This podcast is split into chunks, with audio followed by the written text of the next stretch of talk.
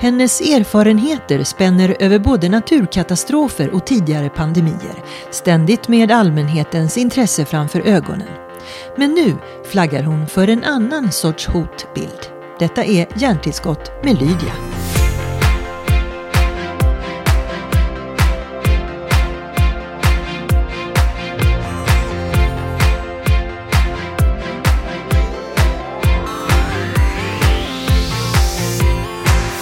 Du, eh, jag tänker, vilket håll kommer du ifrån nu känner jag? Alltså, eh, du är ju både eh, resexpert och krisexpert och kommunikatör. Du är så mycket för svenska folket. Va, var är du nu i livet? Eh, ja, nej, men jag är väl lite mittemellan kan man säga. Eh, jag är ju journalist från början. Eh, och jag skriver ju ganska mycket nu och så. Men jag tycker det kanske lite förmätet att kalla mig journalist, men jag kan väl säga att jag är skribent då.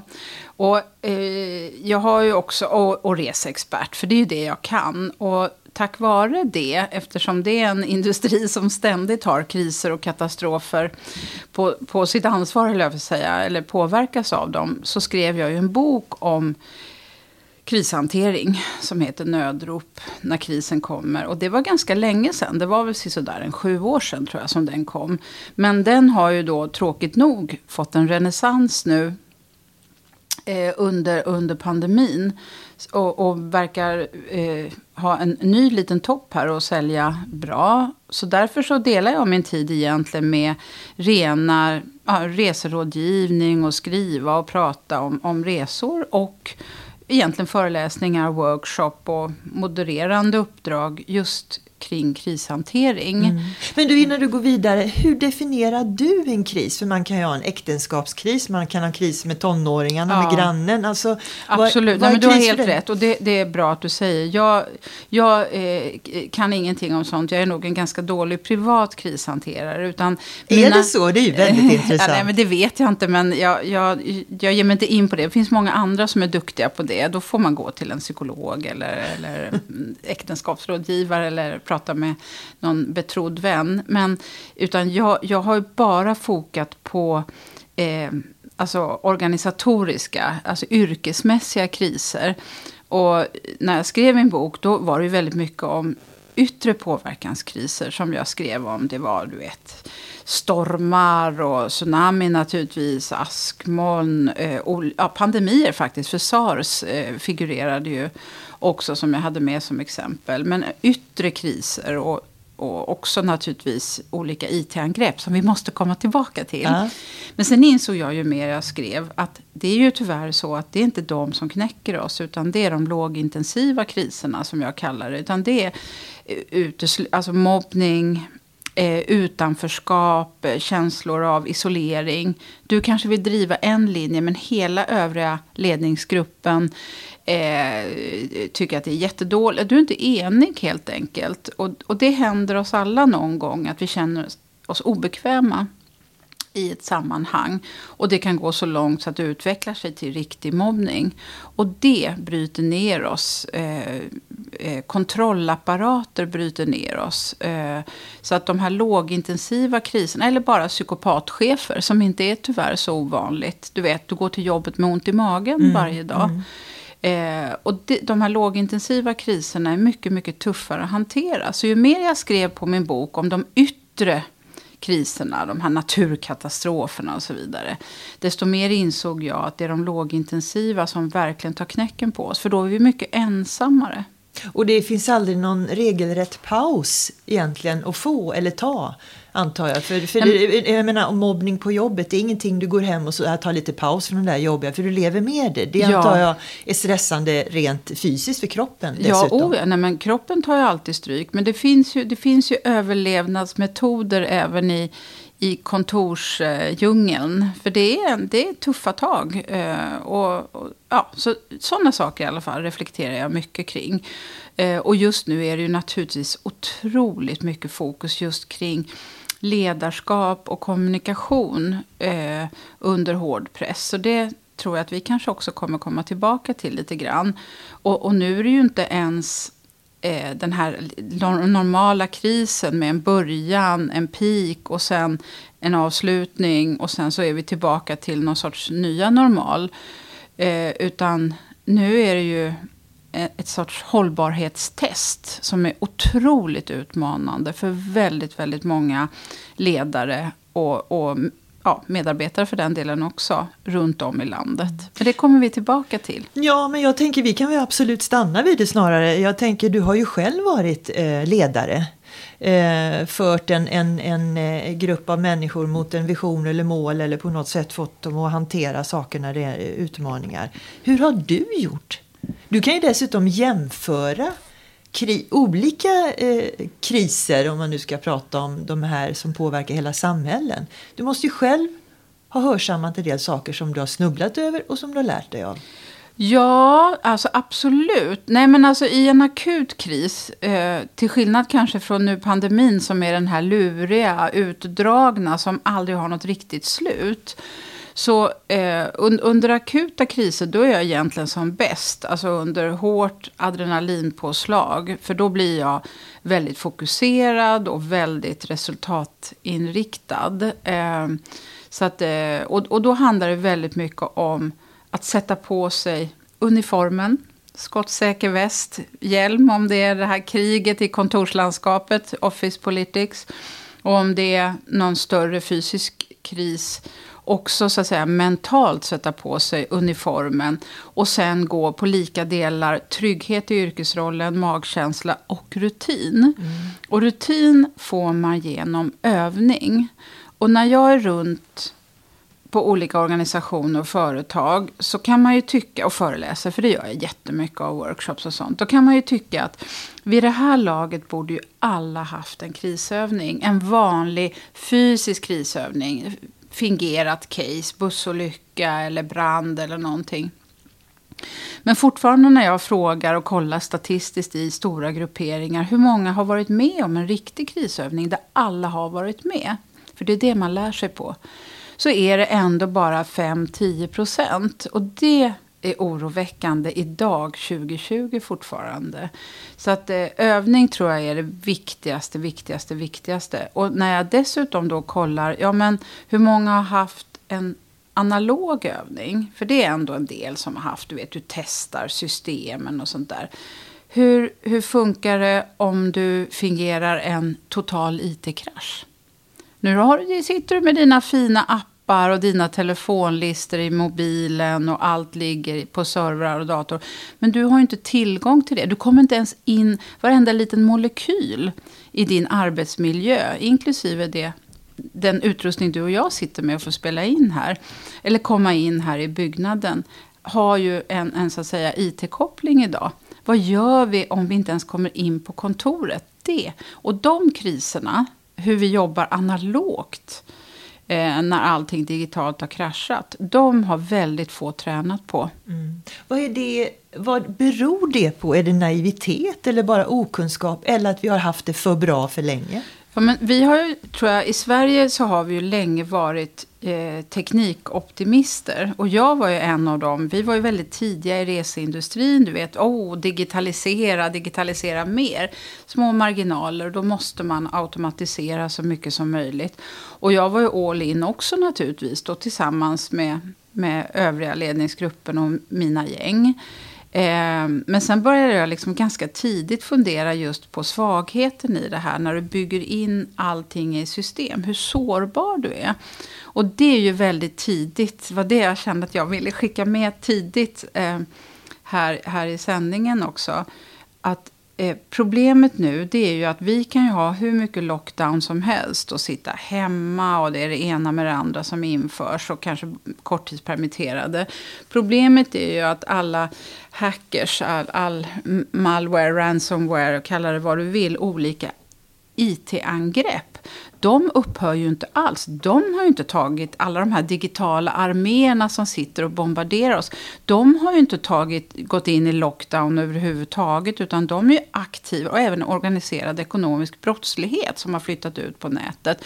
De har ju inte tagit någon sorts eh, korttidspermittering och jobbar. Tvärtom kan man nästan säga. Tvärtom.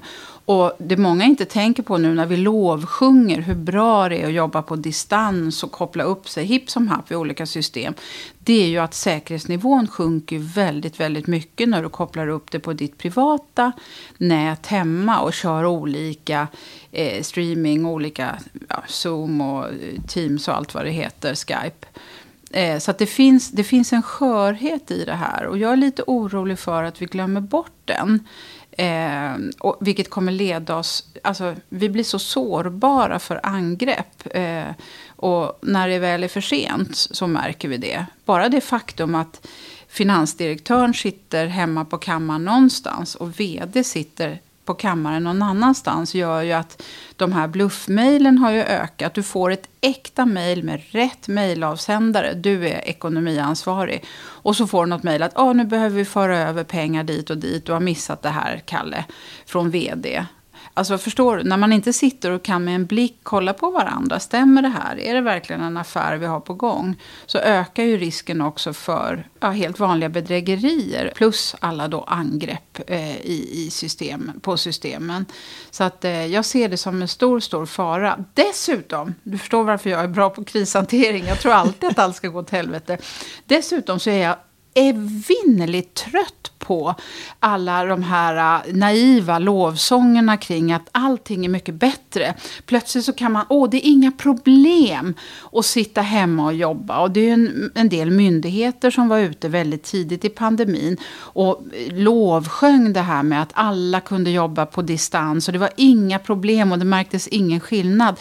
Ja, om du är ärendehanterare. Om du sitter i din silo ändå i ett stängt rum och hanterar ärenden, då kanske man lika gärna kan jobba hemma. Det blir ju billigare för arbetsgivaren också. Men för alla som jobbar med innovation, med utveckling, med försäljning, med marknadsföring, alltså vanlig affärsutveckling på något sätt.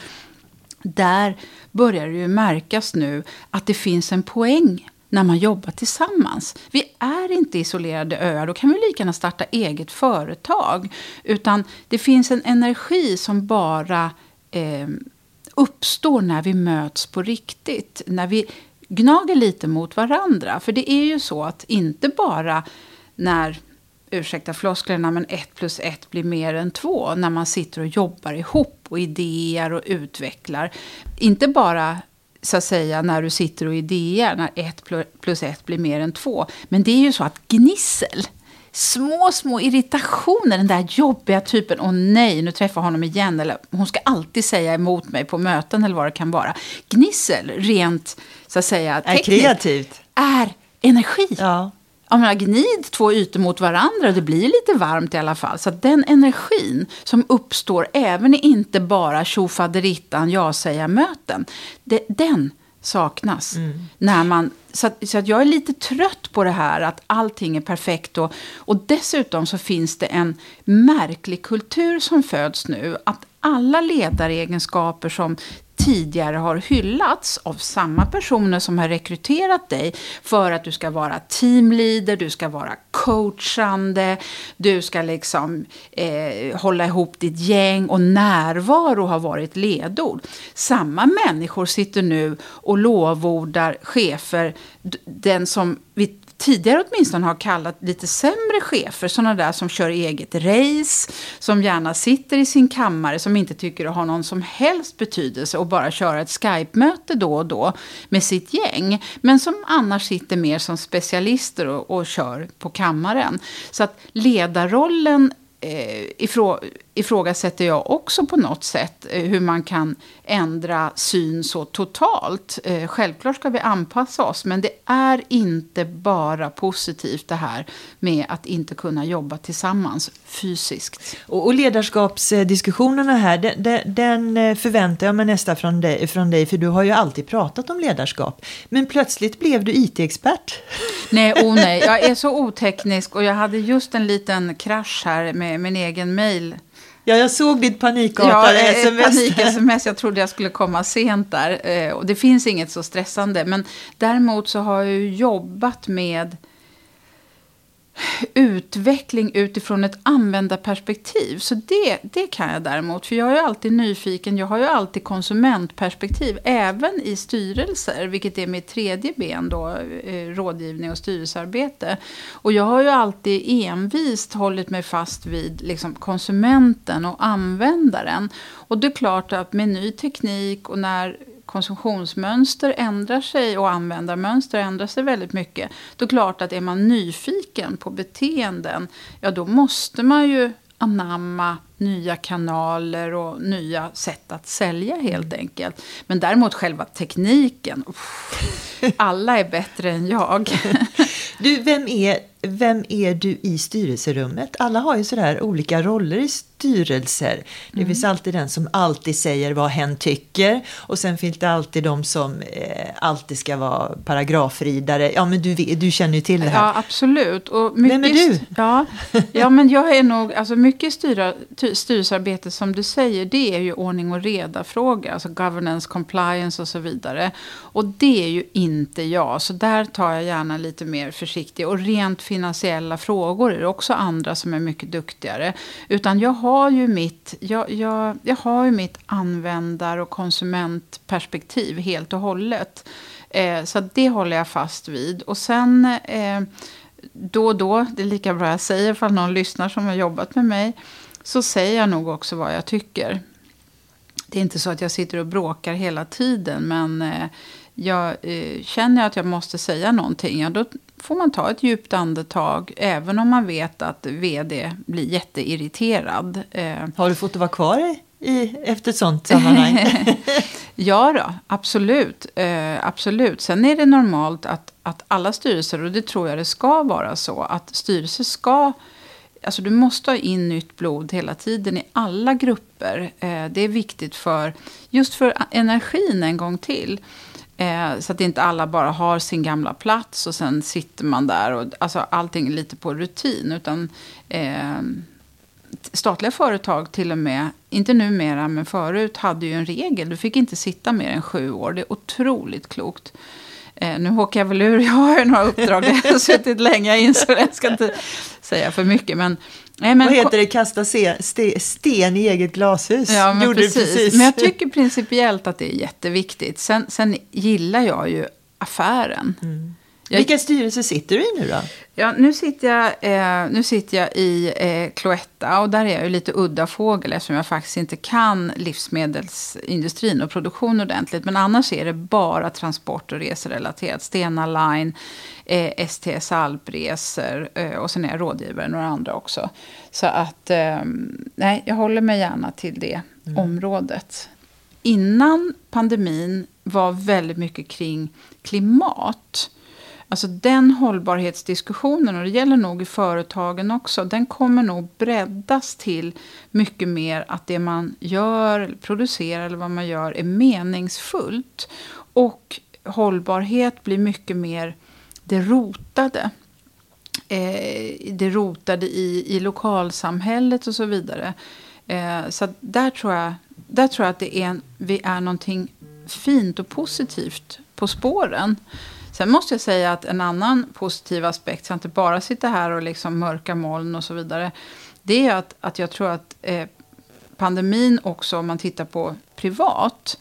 Jag märker på mig själv, jag hade ju hur mycket inställda resor som helst. Eh, fantastiska resor. Jag skulle ha liksom vandrat till bergsgorillorna i Rwanda och en massa helt sådana här drömgrejer. Som ställdes in hela våren och sommaren. Och faktiskt tack vare det så har jag upptäckt så många nya delar av Sverige. Och fantastiska ställen att äta och bo och vandring och allt vad du vill. Så att på sätt och vis så, så känns det som att det kom som en som en gåva som hindrade mig från att flaxa så långt iväg eh, och upptäcka Sverige på ett annat sätt. Och det mm. tror jag många egentligen känner. Det tror jag också. Men i allt detta då när man återupptäcker både sitt land och kanske grannar och familj och vänner. I alla så, fall vikten av de här nära relationerna. Ja, så är det ju ändå så att man kanske tänker eh, eh, att man måste på något sätt förebygga eventuella saker som händer framöver. För nu har vi lärt oss det. Det kommer ju grejer hela tiden. Ja, det kommer med regelbundenhet nytt. får man väl Ja. nästan säga. Kan man säga så här Lottie att du själv är en sån som alltid tror att det värsta ska hända och därför kan också hantera saker och ting på ett Ja, jag sätt? försöker i alla fall. Och framför allt så tror jag det handlar inte bara om att, att måla fan på väggen och tro att det värsta ska hända. Utan det handlar ju om, det, är sånt här jag föreläser mycket om. Eh, det handlar ju också om att mentalt förbereda sig. Och då måste man backa tillbaka till det du var inne på med den privata sfären. Att åka till sitt lilla torp eller eh, åka ut och vandra om man nu inte har något torp. Förstår du? Att man hittar tillbaka och skyddar den privata sfären. För att i samma ögonblick som vi blir ett med vår yrkesroll, där person och funktion, där person och yrkesroll nästan smälter ihop. Jag har ju själv varit där, så jag vet ju vilket misstag det är. Då blir vi så himla sårbara för nästa kris. När nästa varsel kommer eller vi i ledarrollen tvingas säga upp i princip hela personalen. För det är många som står inför det nu. Och då gäller det att hela tiden jobba på att skilja de här rollerna åt. Jag är inte den publika versionen. Jag är inte samma sak som min yrkesroll. För annars nästa gång, när det är jag som förlorar jobbet, när det är jag som blir varslad eller hela företaget går i putten. Om jag tar det personligen och, och tar illa vid mig, då, är jag, då har jag ju ingenstans att backa tillbaka. Jag har ju ingen privat sfär. Och just det där misstaget att låta yrkesroll och person smälta samman. Det har jag gjort och många med mig. Och jag jobbar extremt hårt för att aldrig låta det hända igen. För den, det man är egentligen, eh, det blir så anorektiskt till slut när man bara jobbar och skulle göra allt för sin arbetsgivare och varumärket och så vidare. Och man blir väldigt sårbar för förändringar eh, i inriktning eller nedåtgående kurvor och så vidare. Så det, det är mitt bästa tips egentligen. Och varje dag kämpa för att behålla sin integritet och sin kärna. Eh, Och det är kanske lite lättare sagt än gjort när just eh, eh, man har blivit vän med sina arbetskamrater till exempel. Ja, bara ordet arbetskamrat vänder jag mig jättestarkt eh, emot. Man är kollegor. Och just den här uppfattningen att man, att man ska vara vän och gilla alla. Vi gillar inte alla på jobbet. Och det, det gör ingenting. För vi ska inte gifta oss med varenda människa. Vi behöver inte tycka om dem. Men alla de här teambuilding-historierna Ja. som händer på arbetstid och efter. Men jag, jag tror att det finns en fara i det. För det som händer i alla arbetsgrupper alltid det är att vi gillar inte alla. Och om vi inte är funktionella, vi ska prestera någonting tillsammans. För det är ändå det det handlar om på ett jobb. Vi ska skapa någonting ihop. Vi ska leverera mot uppsatta mål, vad det nu är, och överträffa förhoppningsvis affärsplanerna. Eh, då, då måste vi, vi liksom måste funka så bra ihop så att vi kan jobba tillsammans. Vi måste stå ut med alla olikheter och så vidare.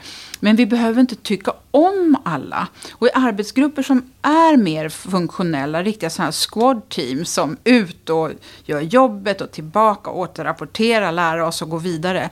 De där som, där man tror man ska sitta där och gräva i att alla tycker inte om varandra och så vidare.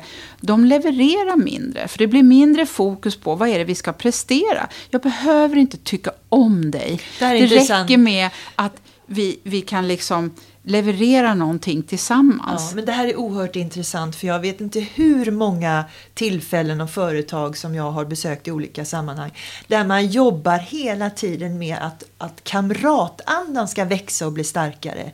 Vad du säger här det är att man levererar sämre. Hur, v- var går då gränsen? Nej, men därför att det som händer när du då upptäcker i ett team där alla ska vara vänner och alla ska tycka om varandra och så vidare. När, när det då inte är så, det är då, då uppstår ju väldiga klyftor. Ja, men jag tycker inte om Kalle och Lisa tycker inte om mig. Och, alltså, fast Det är lite annan typ av gnissel och energi. Ja, men då blir det liksom gnissel på annat sätt. Ja, men okej, men släpp det där med att alla ska tycka så fruktansvärt mycket om varandra, för vi är så himla olika.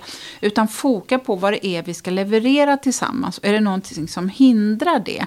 För då blir det genast lite avstånd och lite distans. Sen hämtar vi kraft än en gång i det privata. Och en annan sak tror jag som är en kamp hela livet och särskilt för ledare, det är popularitetstävlingen eh, som är så otroligt utbredd på svenska arbetsplatser. Och vi mäts också på hur omtyckta vi är i olika medarbetarundersökningar och, och heatmaps och allt.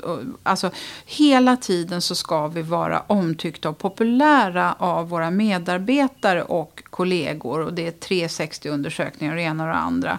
Och det gör ju att vi, vi blir väldigt lätt konfliktundvikande. Och många ledare undviker jättesvåra beslut när hela tiden popularitetstävlingen och, och, och konfliktundvikandet driver vårt beteende. Så att jag tror att vi...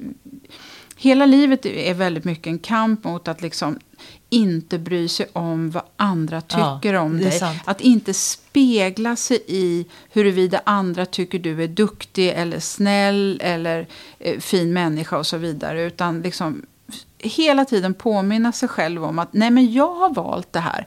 Jag har valt att inte gå på 10 000 middagar och ha 35 vänner som jag åker på tjusiga semestrar med och så vidare. Eh, jag har valt en annan typ av liv där jag får mer energi på ön i skärgården ja. eller var man nu är. än eller hålla på med hundar eller vad man går igång på. Eh, men liksom inte jämföra sig med andra, skita lite grann i vad andra tycker och våga följa sin inre kompass. Och Gör på, du det? Gör du det? Eh, jag jobbar med det varje dag i alla fall. Vad skönt att höra att du inte är, så, du är inte där direkt liksom, utan man måste ändå jobba med ja, men det du Vi säger. vill ju alla vara omtyckta. Vi vill ju att alla ska älska oss och tycka vi är fantastiskt duktiga och bla bla bla och sånt. Det är bara det att det blir en sån omöjlig kamp. Och ju mer vi anpassar oss, ju mer vi agerar utifrån den där jävla medarbetarundersökningen eller vad det nu kan vara. För att vi ska hö få höga popularitetspoäng. Eh, ju fegare blir vi. Mm. Och, och, det, ger inte, det ger inte respekt. Eh, för, för liksom snälla chefer, ja men han är ju jättesnäll och så ligger det implicit och någon som är ganska konflikträdd ofta och sånt där. Det som händer om du abdikerar från de svåra besluten, från tydligheten i ledarskapet, det är att du släpper loss alla destruktiva krafter på nästa nivå. Och den som inte tror mig kan fundera på eh, eh, omorganisationer och vilka negativa krafter de släpper loss om man inte är tydlig med med beslut och vilken inriktning man har. Hur blir du bemött när du säger detta till ledare?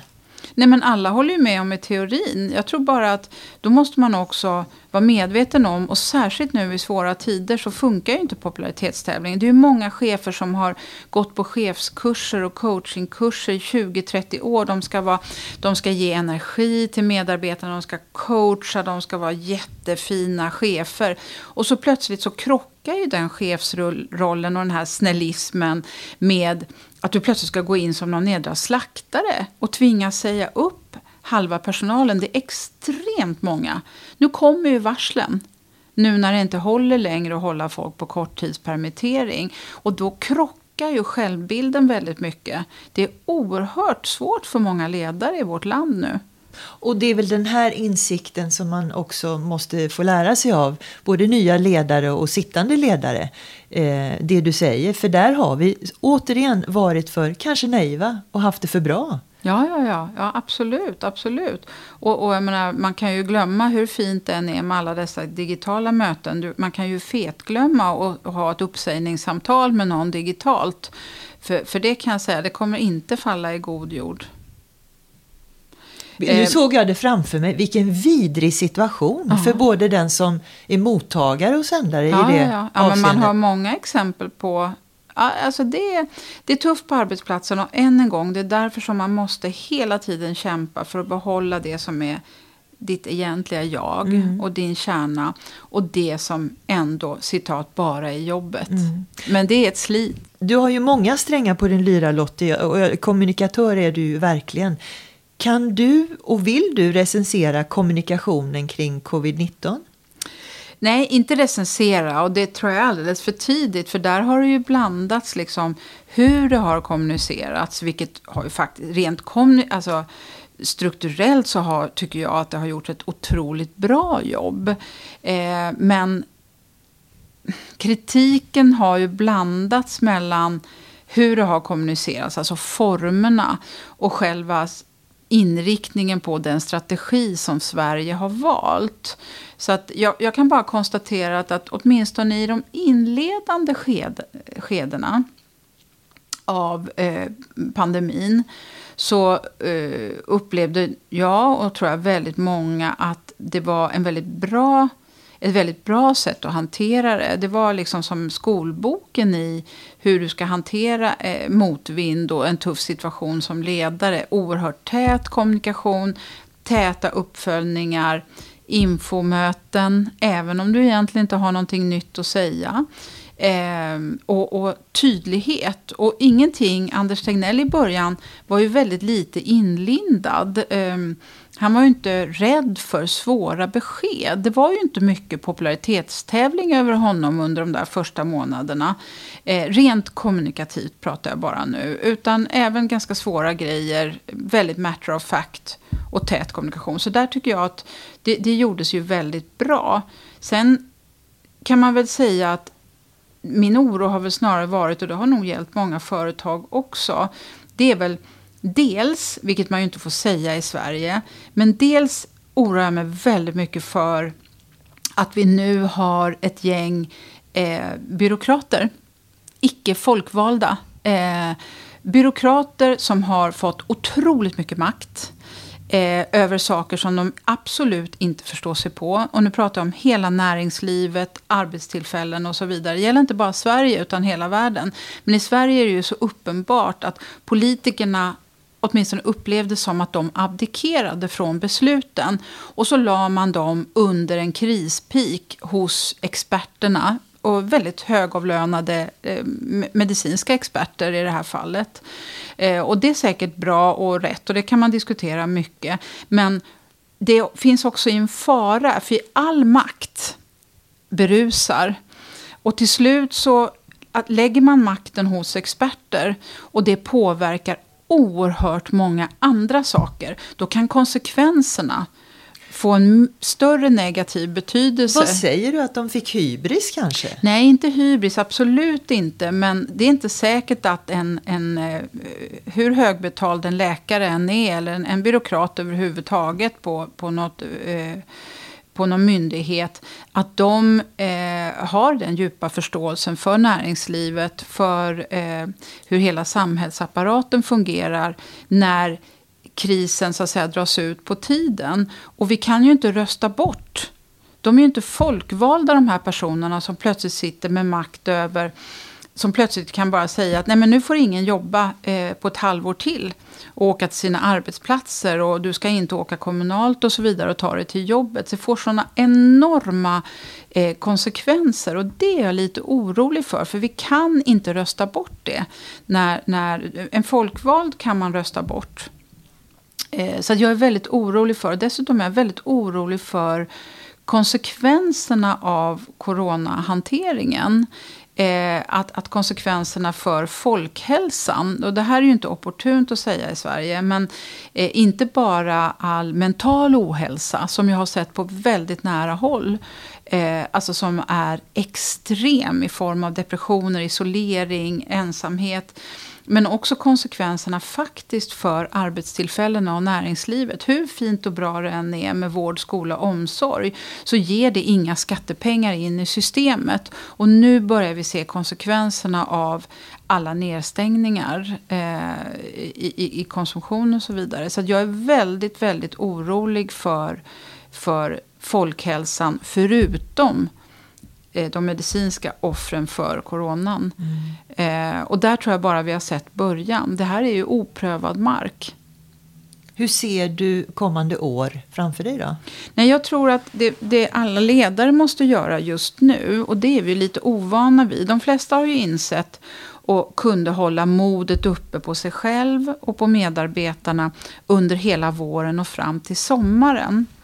Då fanns det ett tydligt slut. Eh, eftersom Tegnell fick ju liksom någon sorts gudastatus, även om han killgissar lika mycket som alla andra.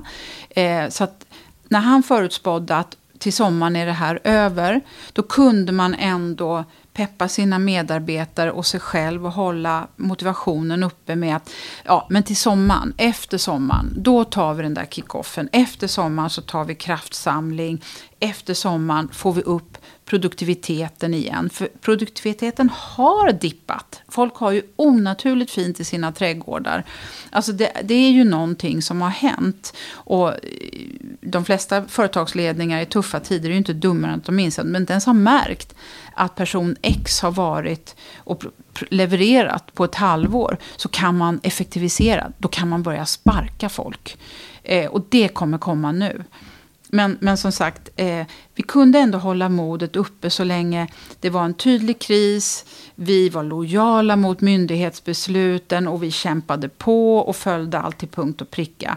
Nu plötsligt så finns det liksom inget tydligt slut utan plötsligt ska allting fortsätta. Människor får inte gå till jobbet. Eh, det här nya, det är någon sorts nytt normalläge, att du ska stänga ner allting. Det var en annorlunda vinkel att se det på också, att om du inte har märkt att någon är borta från jobbet, ja. så börjar man ifrågasätta Nej, den funktionen. Ja, precis. Men i, ur rent ledarskapsperspektiv, så nu är vi inne i andra halvlek. Problemet är liksom att det finns inget slutdatum längre. Plötsligt är det så här, ah, nej men det kanske kommer ett vaccin nästa år, eller om ett år. Och där kommer utmaningen mm. för ledarna. För då finns det liksom inte längre, utan då kommer vi behöva eh, antingen trotsa, för vi ser att i det här fallet med de här personalgrupperna så fungerar det inte längre. Det fungerar inte att sitta och lira lite korttidspermitterad någonstans. Vi kommer tvingas agera på det här på ett annat sätt. Och då får du samhällskonsekvenserna i form av tappade skatteintäkter och så vidare. Men du får också konsekvenserna att du liksom har svårare att upprätthålla motivationen. Både hos dig själv och dina medarbetare. Och jag har aldrig sett en människa bli så hånad och bespottad som Kerstin Hessius. När hon satt i Aktuellt någon gång i våras och sa att för hon råkade ju då säga, som alla hängde upp sig på, att den här krisen måste ha ett slutdatum. Men det hon menade var ju egentligen bara att man kan inte gå in i en lockdown och, och stänga av nästan allting eh, hur länge som helst utan att det får konsekvenser. Och människan funkar så att vi kan bita ihop och kämpa och vara lydiga om vi ser ett slut på det. Men om det blir en så radikal förändring i, hela, i alla våra villkor då är det svårare att upprätthålla motivationen. Och det, den här, det här hållbarhetstestet som nästan alla Sveriges ledare står inför nu. Och där kommer vi verkligen behöva tänka till. Och också fundera på hur mycket kan vi utmana?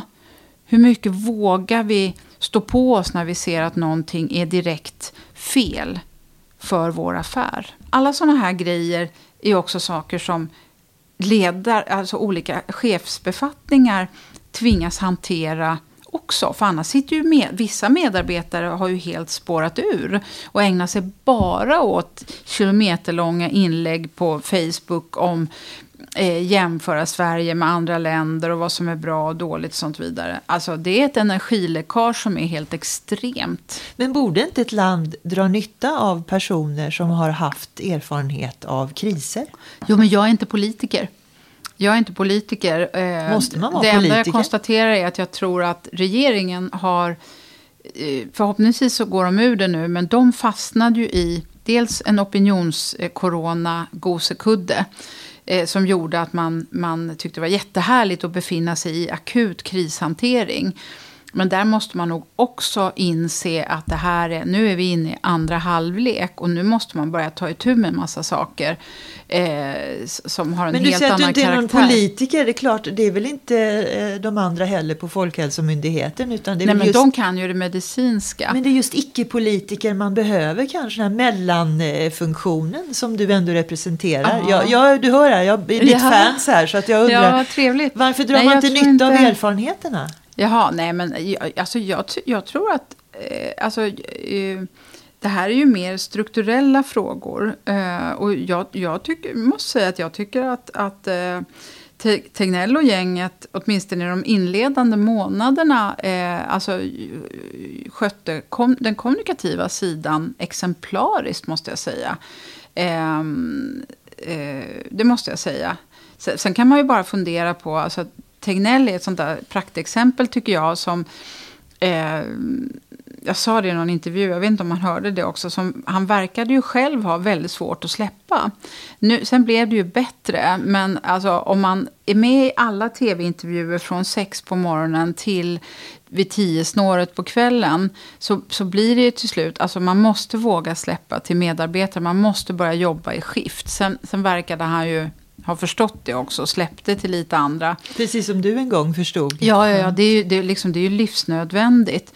Och, och sen liksom, så kan väl jag reflektera att jag, jag tror att det är farligt att gå in i det här när man släpper in, än en gång, var rädd om det privat, den privata sfären. Och då kanske man inte ska sitta och posera på Stureplan och dricka öl mitt i värsta lockdown-tiden. Eller bjuda hem folk till sin nedra tomatodling. Om man inte är beredd på att eh, ena dagen hjälte och andra dagen i rännstenen. För det finns ingenting som svänger så fort som opinionen. Eh, och, och det är därför man ska vara lite försiktig om man sådär hastigt blir en publik person. Det är min erfarenhet i alla fall. Och jag är väl en av få som verkligen har haft en sån där Cinderella story eh, och, och känner att jag nog faktiskt kan uttala mig. För jag gjorde ju den resan för länge sedan och gick från helt okänd informationschef, som det hette på den tiden då, eh, till eh, att vara någon sorts landsmoder och Lottie med hela svenska folket. Och man, eh, man får hantera det med försiktighet. Den där hjälteglorian kan snabbt hamna lite snett och, och det finns en, en frestelse i media som bara speglar opinionen. Att bygga hjältar och sen rasar de med samma friska mod. Lottie, Mm. vad är eh, nästa projekt? Vet du det?